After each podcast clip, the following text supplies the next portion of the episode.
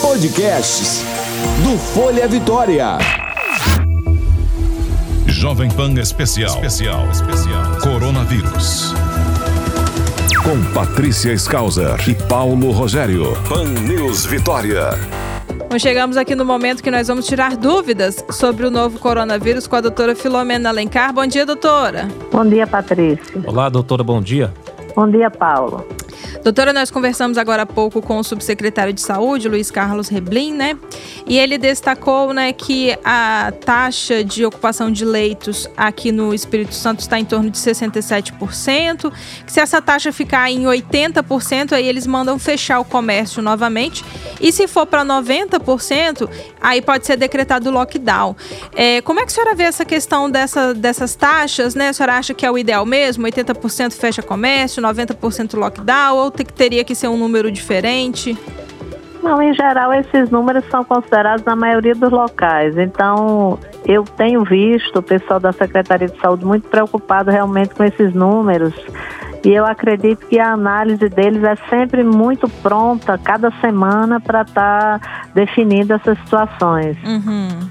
Eles não tem aquele número fechado, eles vão avaliando de acordo com o que vai acontecendo aqui, né? Porque isso depende muito da taxa de infecção que está acontecendo, porque pode ser variável essa taxa de infecção de acordo com a circulação das pessoas. Então, conforme as pessoas vão circulando e vão tendo a possibilidade de quebrar o distanciamento social, como tem pessoas que acham que porque o comércio abriu, elas podem relaxar, isso pode elevar muito a questão da inclinação da curva de casos e as pessoas perceberem que vai chegar um momento em que vai ser necessária uma maior quantidade de leitos e, eventualmente, maior quantidade de leitos de UTI. Então, quando você junta as duas coisas, a questão do distanciamento social, o relaxamento das pessoas em relação ao cumprimento das medidas e a ocupação dos leitos, aí você analisa e vê a melhor possibilidade em relação à questão das medidas que vão sendo tomadas. A gente também está fazendo o levantamento dos casos positivos para o anticorpo, né? Dando uma ideia que deve ser melhor nas próximas semanas para a gente orientar o quanto da população já teve o contato com o vírus. Isso tudo junto passa por essa análise e eles vão decidindo, mas sempre lembrando que essa avaliação ela não é estática, ela é dinâmica. Se a gente começa a ter uma elevação muito grande do número de casos, o pessoal se senta, conversa e verifica todas as necessidades, a questão da ocupação dos hospitais, também pensando nas pessoas que vão ter alta. Então tem sempre uma avaliação que ela é dinâmica. Eu não posso chegar e decidir uma coisa e achar que daqui a 10 dias vai ser igual. Tem sempre que haver essa mudança de observação, porque isso acontece, às vezes, numa semana, uma explosão de casos por algum motivo que foi de aglomeração ou das pessoas estarem promovendo algum tipo de situação que faça o aumento do número de casos acontecer. Uhum. Ele falou também, né, que a previsão, né, de acordo com o que eles venham acompanhando, é que dia 20 a gente vai ter aí 400 mortes, né, aqui no Espírito Santo pela doença. É um número muito alto, né? Infelizmente tem subido, não chega a ser como em outros estados que tem uma quantidade bem maior de óbitos e de casos. A gente tem uma situação que eu acho até que está, como diz o secretário, Deus está nos ajudando até o momento, porque em relação a outros estados, aqui ainda está uma situação mais tranquila relativamente do que o que eu tenho visto no Amazonas, no Pará, em Pernambuco, em São Paulo nem se fala, no Rio também não se fala, né, que tem uma situação muito mais grave. Ô, doutora, a gente tem uma pergunta, um ouvinte mandou pra gente, a gente vai rodar aqui para a senhora poder responder. Tá. Oi, bom dia. Meu nome é Eliane.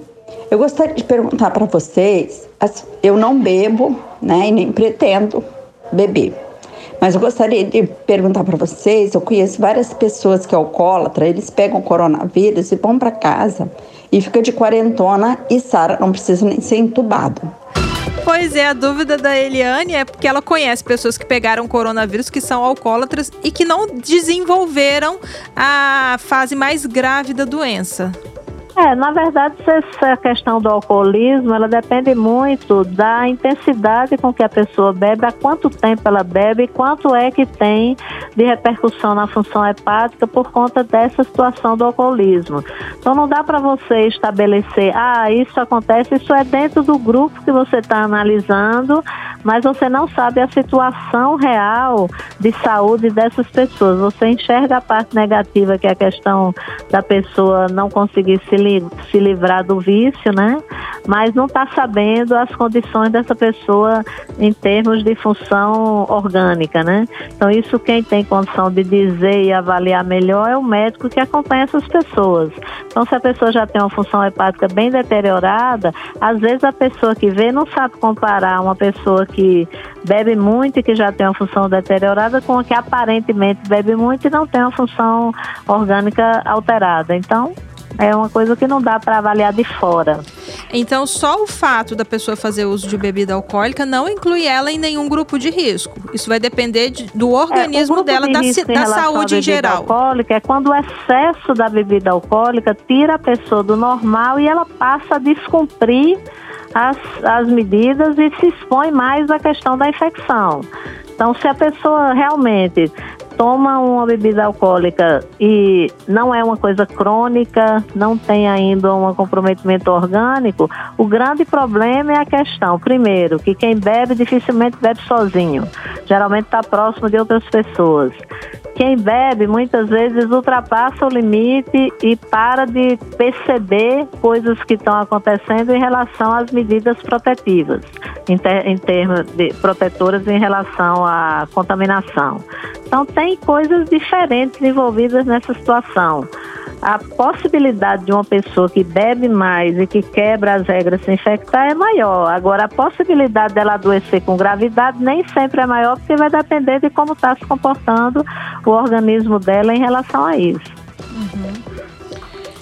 A gente tem uma questão aqui entre os ouvintes que participam pelo 997 468120, 997-468120. A questão que é sempre recorrente: quem teve a Covid-19 tratou e está curado, já pode retornar a circular livremente com o uso da máscara, por exemplo, e ficar tranquilo, diz o Gustavo na pergunta dele.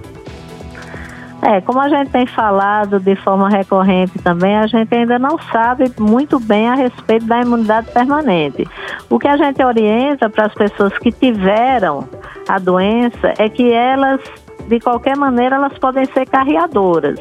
Então, se eu não me preocupo com o uso de máscara e com a higienização das mãos e eu promovo aglomerações porque acho que eu não vou pegar mais, eu posso estar contribuindo para aumentar o número de casos na população e isso piorar a situação dos sistemas de saúde e deles ficarem muito cheios de pessoas e terem dificuldade de ofertar a necessidade que as pessoas vão ter de cuidados. Mas em termos de se infectar novamente, a gente entende que deve ter uma imunidade transitória. A gente não sabe quanto tempo vai durar essa imunidade ainda, porque tem pouco tempo que a gente está lidando com esse vírus.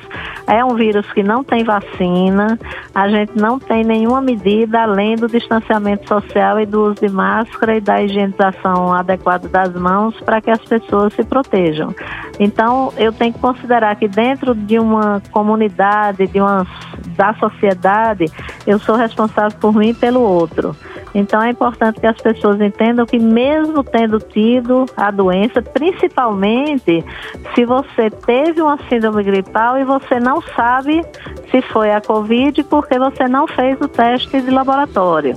Então, quando você não sabe, você se isolou por causa de uma síndrome gripal, isso entra naquela parte da subnotificação, que ficam os casos mais leves por conta da questão da transmissão comunitária, da gente orientar que as pessoas não vão ao médico somente porque estão com sintomas gripais, porque isso corre o risco de não ser a doença pela Covid e a pessoa pegar no hospital se ela for entrar num atendimento que demore muito. Então, a pessoa deve se preocupar com a possibilidade dela, se tiver feito isolamento em casa, de não ter sido a Covid, apesar de que tem alguns sintomas que chamam muita atenção, como a questão da diminuição do cheiro, diminuição do gosto, coisas que chamam mais atenção, e a tosse, mas tem outras doenças que são parecidas e que são consideradas síndromes gripais, que a gente está orientando essas pessoas também a ficar em isolamento, justamente por a gente não ter condição de fazer teste em todo mundo. Então, principalmente nessas pessoas que ficaram em isolamento por conta de síndromes gripais, mas elas não têm certeza se aquilo que elas tiveram é Covid, a gente orienta realmente manter os cuidados depois. Diferente, por exemplo, de você estar no isolamento porque está sintomático. Você estando sintomático vai ficar isolado mesmo, sua família vai ficar isolada mesmo, tem que ter cuidado com a separação da louça, separação da roupa, todos os cuidados em relação ao lixo.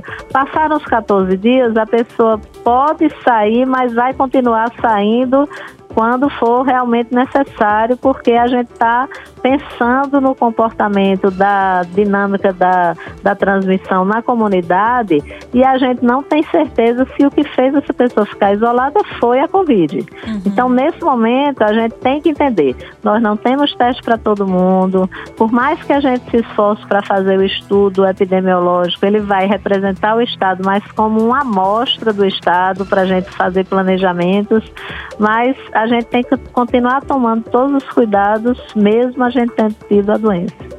Doutora Filomena, muito obrigada pela sua participação aqui hoje conosco. Tenha um bom dia. Obrigada a vocês, Patrícia. Bom dia, até amanhã, doutora. Obrigada, Paula, até amanhã.